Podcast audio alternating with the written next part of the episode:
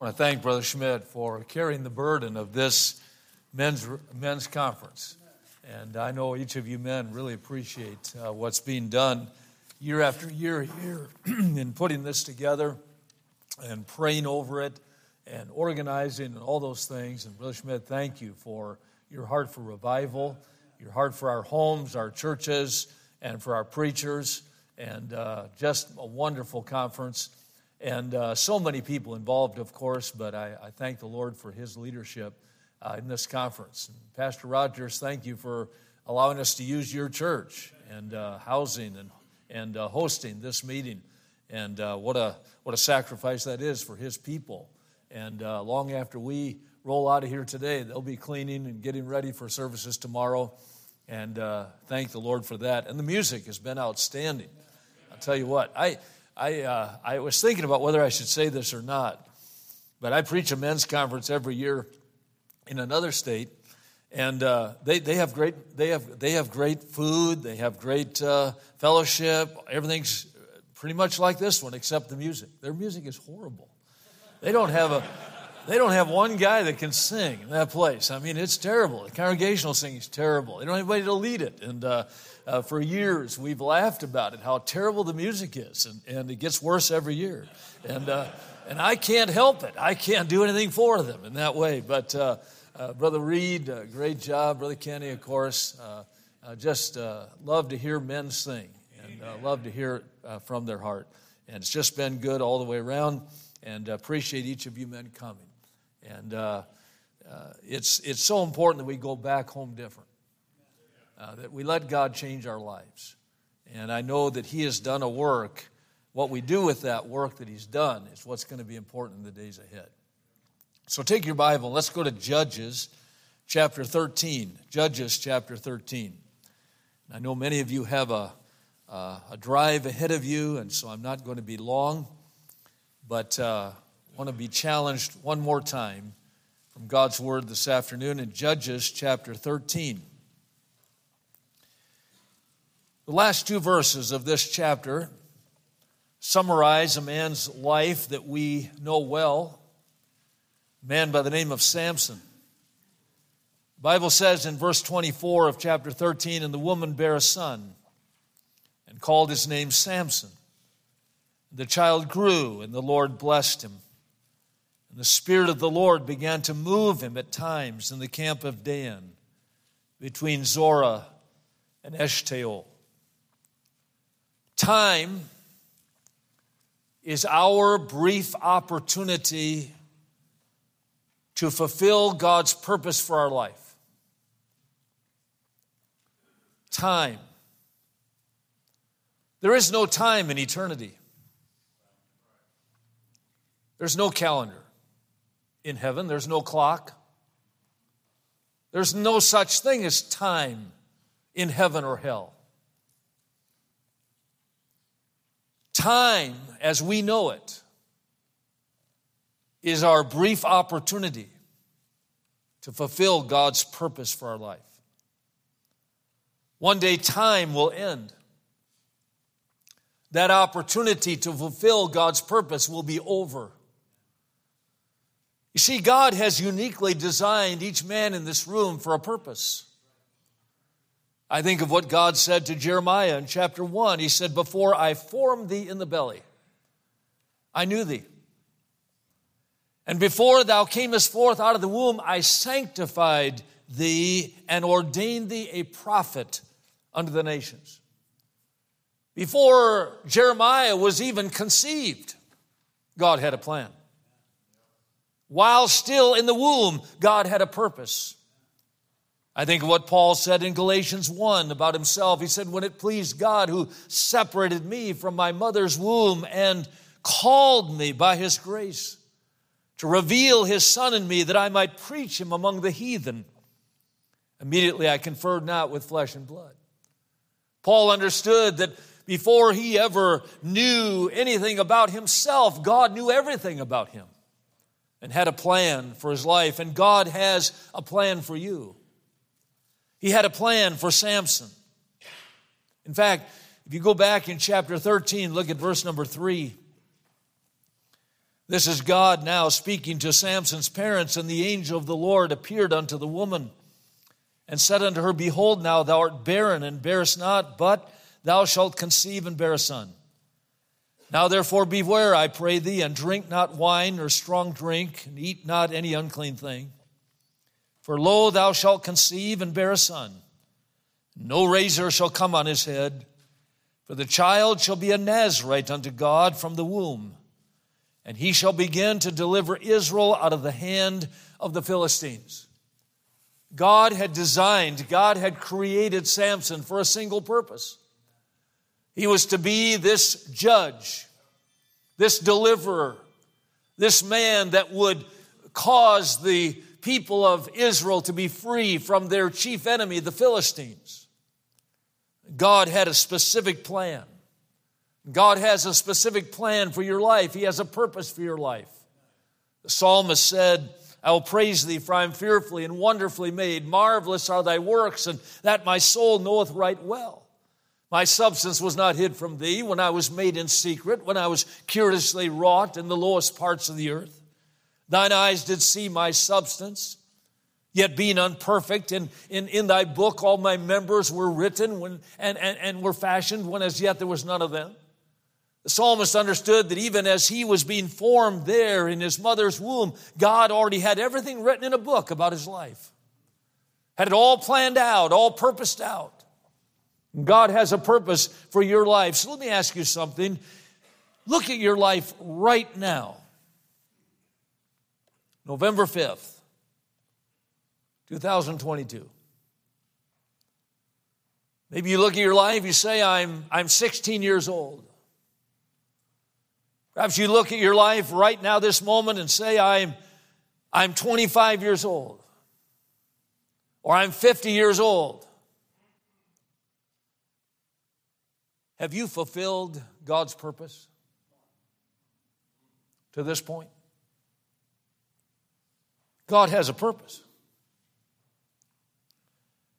We may think, well, I have plenty of time for that. I'll, I'll get to that. Right now, I'm a teenager. Right now, I'm just starting out in life. I, I have some important things right now. I, I, I want to get married, or I, I, am married and I want to start a family, or I, have started a family and I'm busy. My business, uh, uh, maybe as a, as a pastor, we're, we're thinking I, I've got a lot of things going right now, but we may not have much more time to fulfill God's purpose. David Brainerd went to Yale around 1739. His freshman year, his body began to give indication that it was wearing out, coughing up blood, the early signs of tuberculosis.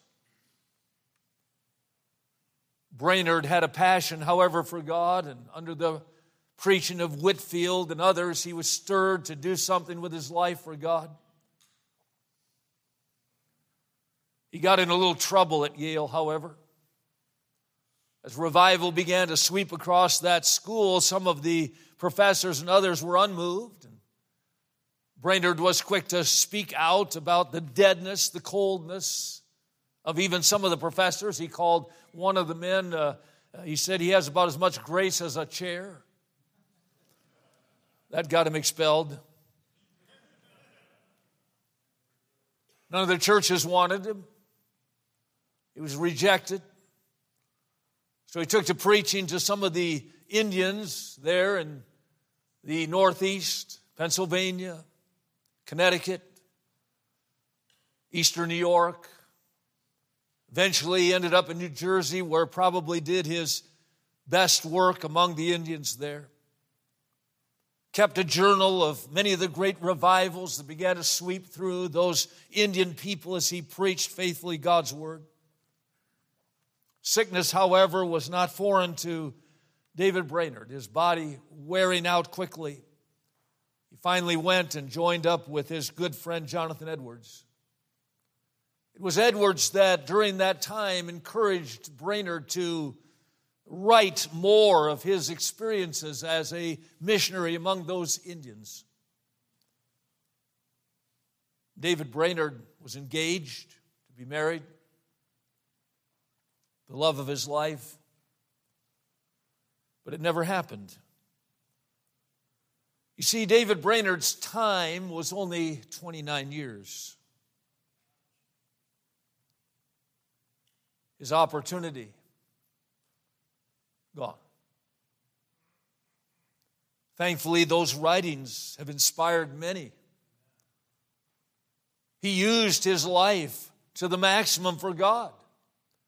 He fulfilled the very purpose that God had created him for. It was men like Adoniram Judson, upon reading those journals, was moved to become a missionary.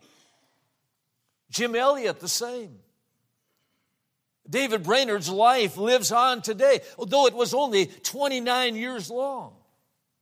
He fulfilled the purpose of God for his life. How about us?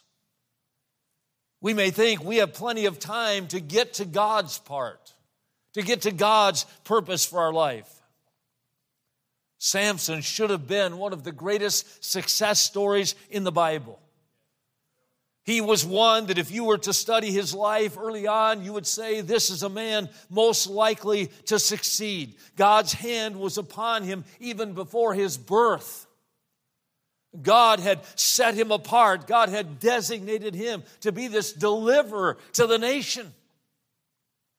But I want you to see in this closing message today some series of steps that turn victory into defeat. We see a divine plan in Samson's life, as we read a moment ago. God had designated him from before his birth as this next judge. And his parents took that, that instruction from God very seriously. Uh, his, his mother was to drink no wine, she was to eat no unclean meat. Samson was placed under this Nazarite vow. You can read about that in Numbers chapter 6. He was to drink no wine, he, nor liquor of grapes, no moist grapes or dried. No, he was to eat nothing of the vine. No razor should come upon his head. He was to touch nothing dead. Basically, the Nazarite vow is summed up in number 6 and verse 8, where this person was to be holy unto the Lord. Now, you and I are not under a Nazarite vow this afternoon, but it ought to be our desire to be holy unto the Lord. While we are not under some kind of a restrictive code that God has placed over our life in that sense of a Nazarite vow, yet it ought to be our desire to be holy even as He is holy. What know ye not that your body is the temple of the Holy Ghost which is in you, which you have of God? You are not your own, for you're bought with a price. Therefore, glorify God with your body and your spirit, which are God's. As obedient children, not fashioning ourselves according to our former lust and our ignorance, but as He which hath called you is holy, so be ye holy in all manner of conversation, because it is written, Be ye holy, even as I am holy. Oh, I know we hear a lot about grace today. We hear a lot about liberty today, and I can live however I want to. I'm saved, I'm forgiven, so it doesn't matter how I live. But Titus chapter 2, in verse 12, talks about that grace that has saved us. And then in verse number 12, that grace teaches us something. Teaching us that denying ungodliness and worldly lusts, we should live soberly, righteously, godly in this present world. And while we can make excuses for the culture and we can say, well, yeah, but we're living in 2022 and it's okay if I drink a little bit or it's okay if I experiment with some drugs or it's okay if I cheat on my wife or that's just what everybody's doing. I have liberty. Well, whether you're reading Titus 2:12 in the 1st century or the 21st century, it's still this present world. God wants us to be that chosen generation, that royal priesthood, that holy nation, that peculiar people that is showing forth the praises of Him who called us out of darkness into His marvelous light. Which were not a people, but now are the people of God, which had not obtained mercy, but now have obtained mercy. Dearly beloved, I beseech you, as strangers and pilgrims, abstain from fleshly lusts which war against your soul, having your conversation honest among the Gentiles, that whereas they speak evil among you, they may by your good works glorify God in the day of visitation. God has a divine plan for our life, and that plan is not happiness, that plan is holiness. But we see this divine plan produced a demonstrated power. Samson's parents took the command of holiness seriously, they, they followed the orders. And Samson's early life, there are no incidents of any violation of the vow.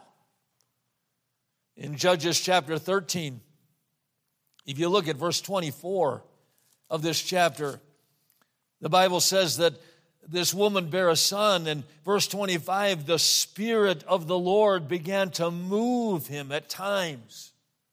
What a powerful statement. God's hand was upon Samson, and now God is moving him at times to do these amazing things. In fact, let, let's, let's look at them. Look at chapter 14 and verse 5.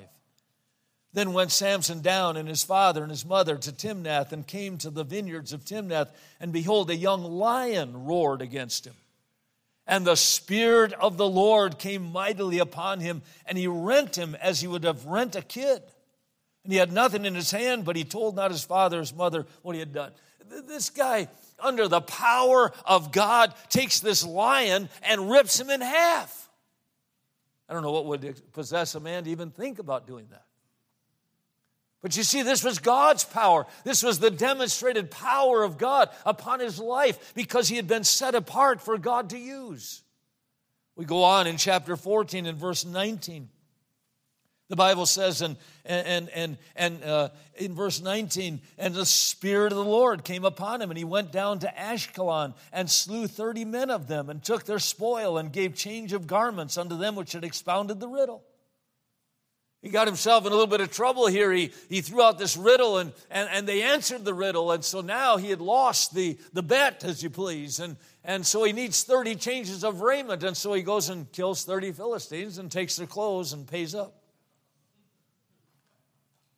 In verse 4 of chapter 15, we read, And Samson went and caught 300 foxes.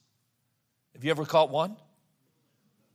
He caught 300 and took firebrands and turned tail to tail and put a firebrand in the midst between the two tails. And when he had set the brands on fire, he let them go into the standing corn of the Philistines and burnt up both the shocks and the standing corn in the vineyards and the olives. In chapter 15 and verse 7, Samson said to them, Though ye have done this, yet I will be avenged of you, and after that I will cease. And he smote them hip and thigh with a great slaughter, and he went down and dwelt in the top of the, rock, uh, of the rock Etam. In verse 13, they spake unto him, saying, No, but we will, we will bind thee fast and deliver thee into their hand, but surely we will not kill thee. And they bound him with two new cords and brought, uh, and which they had brought and brought him up from the rock. And when he came unto Lehi, the Philistines shouted against him, and the Spirit of the Lord came mightily upon him, and the cords that were upon his arms became as flax that were burnt with fire, and his bands loosed from off his hands. In chapter 15 and verse 15, he found a new jawbone of an ass and put forth his hand and took it and slew a thousand men therewith. In chapter 16, verse 2, it was told the Gazites, saying, Samson is come hither. And they compassed him in and laid wait for him all night in the gate of the city and were quiet all that night, saying, In the morning, when it is day, we will kill him. And Samson lay till midnight and arose at midnight and took the doors of the gate of the city and the two posts and went away with them, bar and all, and put them upon his shoulders and carried them up to the top of an hill that was before Hebron. Amazing feats of strength. And by the way, I don't think Samson was this Herculean looking guy. I don't think he was one of these middle linebacker types. They didn't know where his strength was, they couldn't figure it out.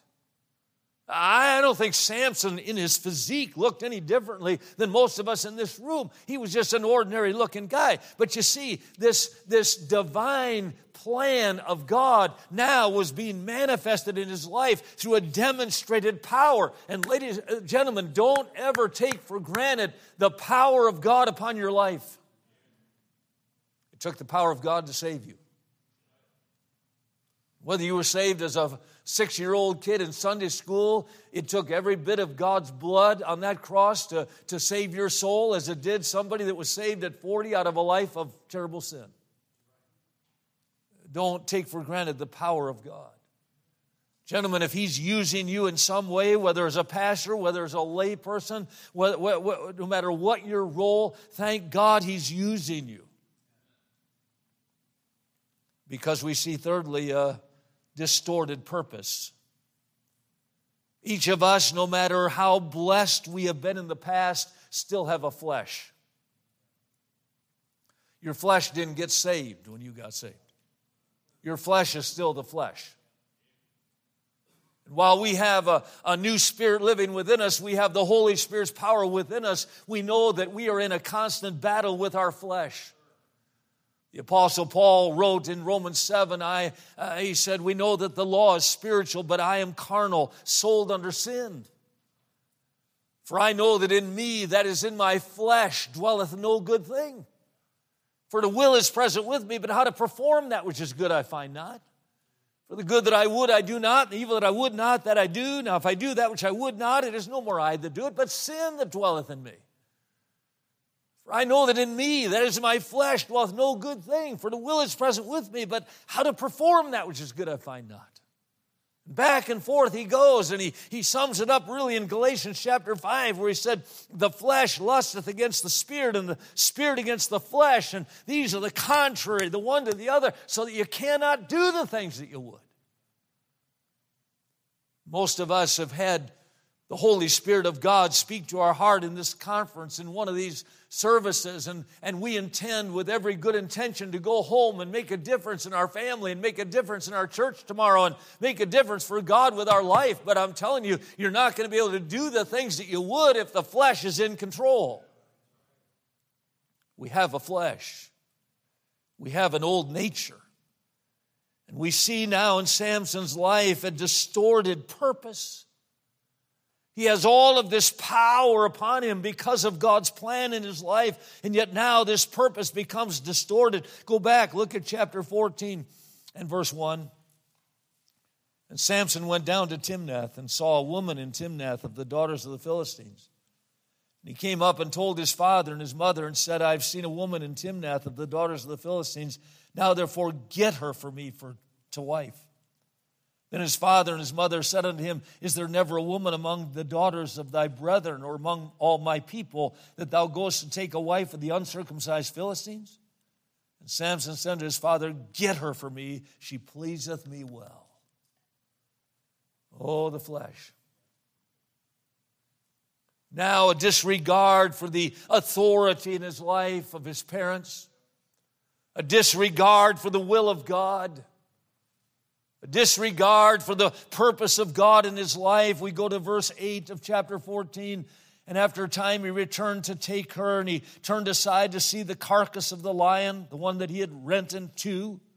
And behold, there was a swarm of bees and honey in the carcass of the lion, and he took thereof in his hands and went on eating.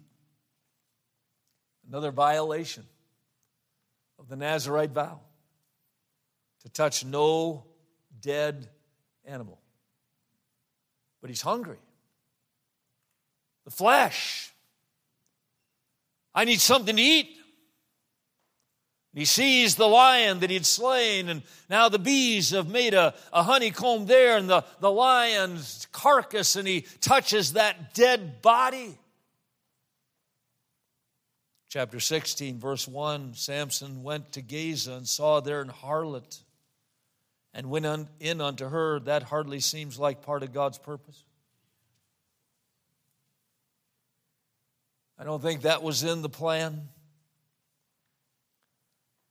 We finally come to the end of chapter 16. If you look at verse 16, and it came to pass when she, Delilah, pressed him daily with her words and urged him so that his soul was vexed unto death, that he told her all his heart, and said unto her, There hath not come a razor upon mine head. Remember, he's talking to a Philistine woman, part of the enemy, part of the people he's supposed to deliver the nation of Israel from. He's now telling her all his heart.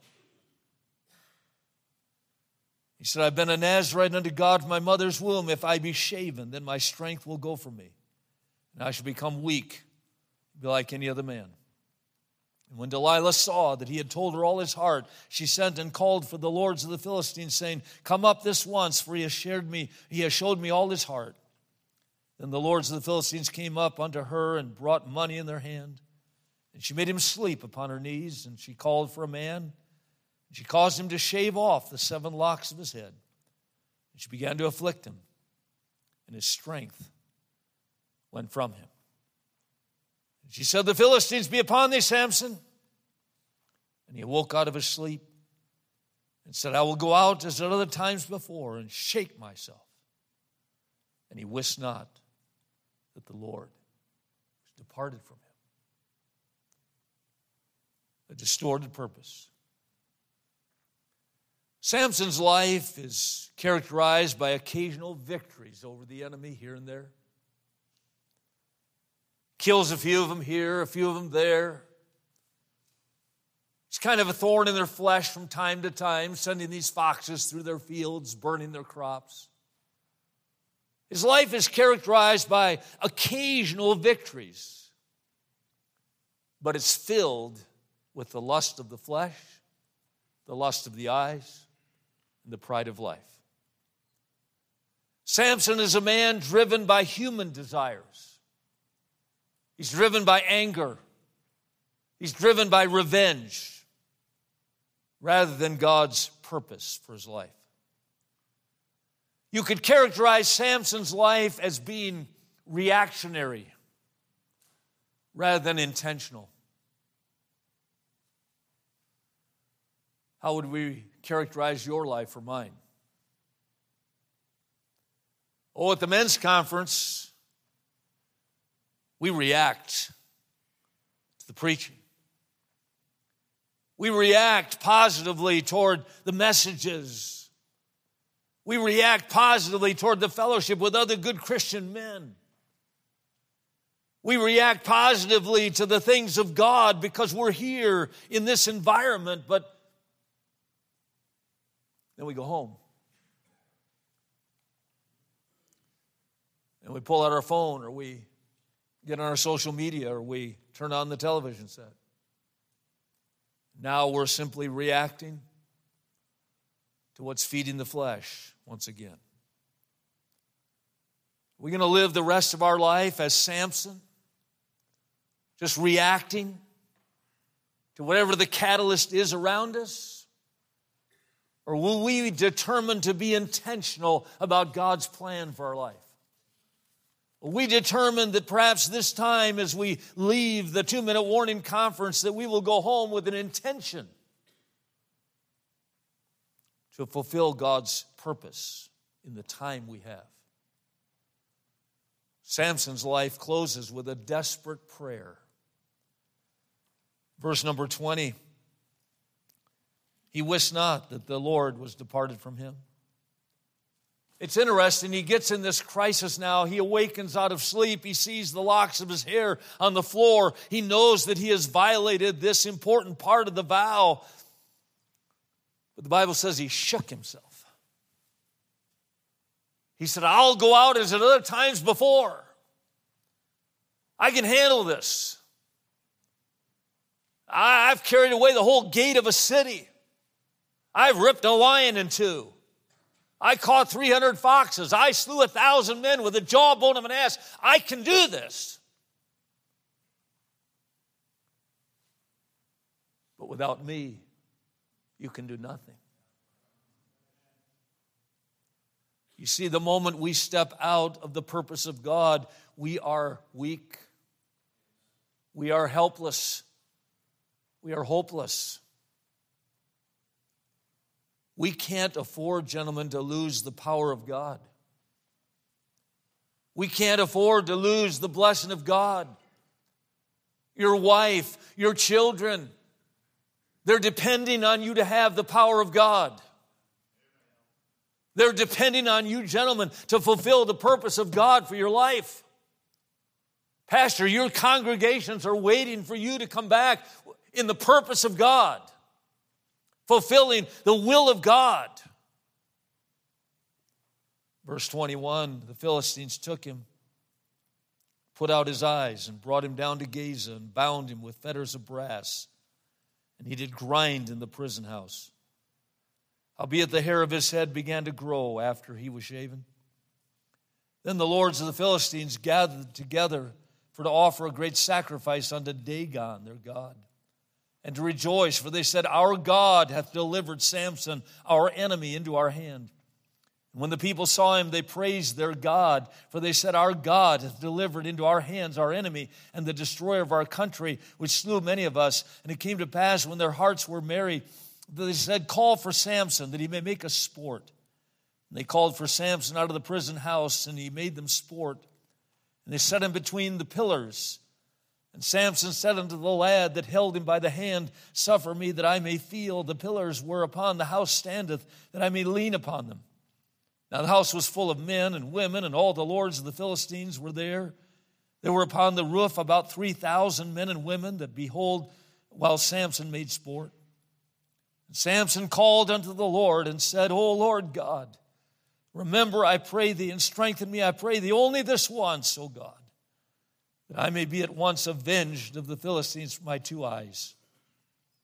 Samson took hold of the two middle pillars upon which the house stood and on which it was borne up, and uh, of the one with his right hand and the other with his left. And Samson said, Let me die with the Philistines. And he bowed himself with all his might. And the house fell upon the lords and upon all the people that were therein. So the dead, which he slew at his death, were more than they which he slew in his life. Samson accomplished more of the will of God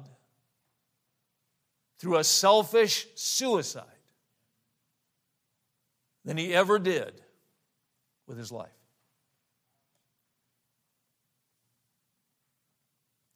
The will of God was to deliver Israel from the Philistines. Yeah, he killed a few of them here and a few of them there. But he accomplished more of God's plan for his life in his death by suicide than he ever did with his life. We will never know what God wanted to do through Samson. We'll never know. But the question is will we ever know what God wanted to do with yours?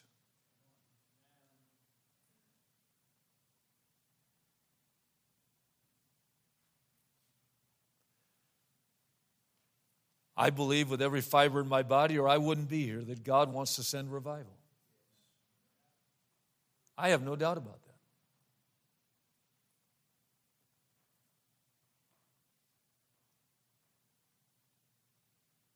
But I wonder if we'll see it.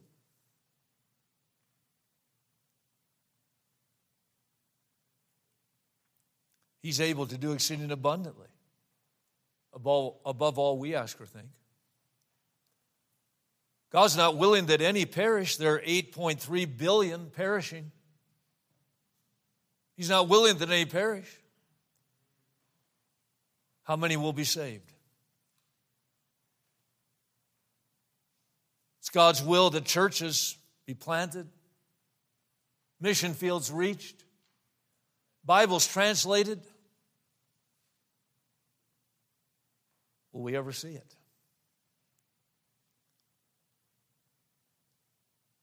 Will we ever know what God intended for the Christians, the churches of the 21st century?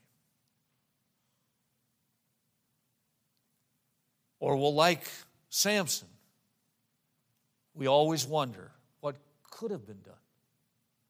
what could have happened if some men had taken the time that God gave them to accomplish His purpose for their life. He has a plan for yours. Teenager, He knows what He wants you to do with your life. Single adult, He's got a plan.